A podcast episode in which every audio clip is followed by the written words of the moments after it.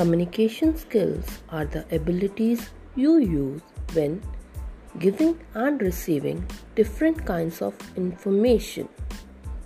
Some examples include communicating new ideas, feelings, or even an update on your project. Communication skills involve listening, speaking, observing, and empathizing.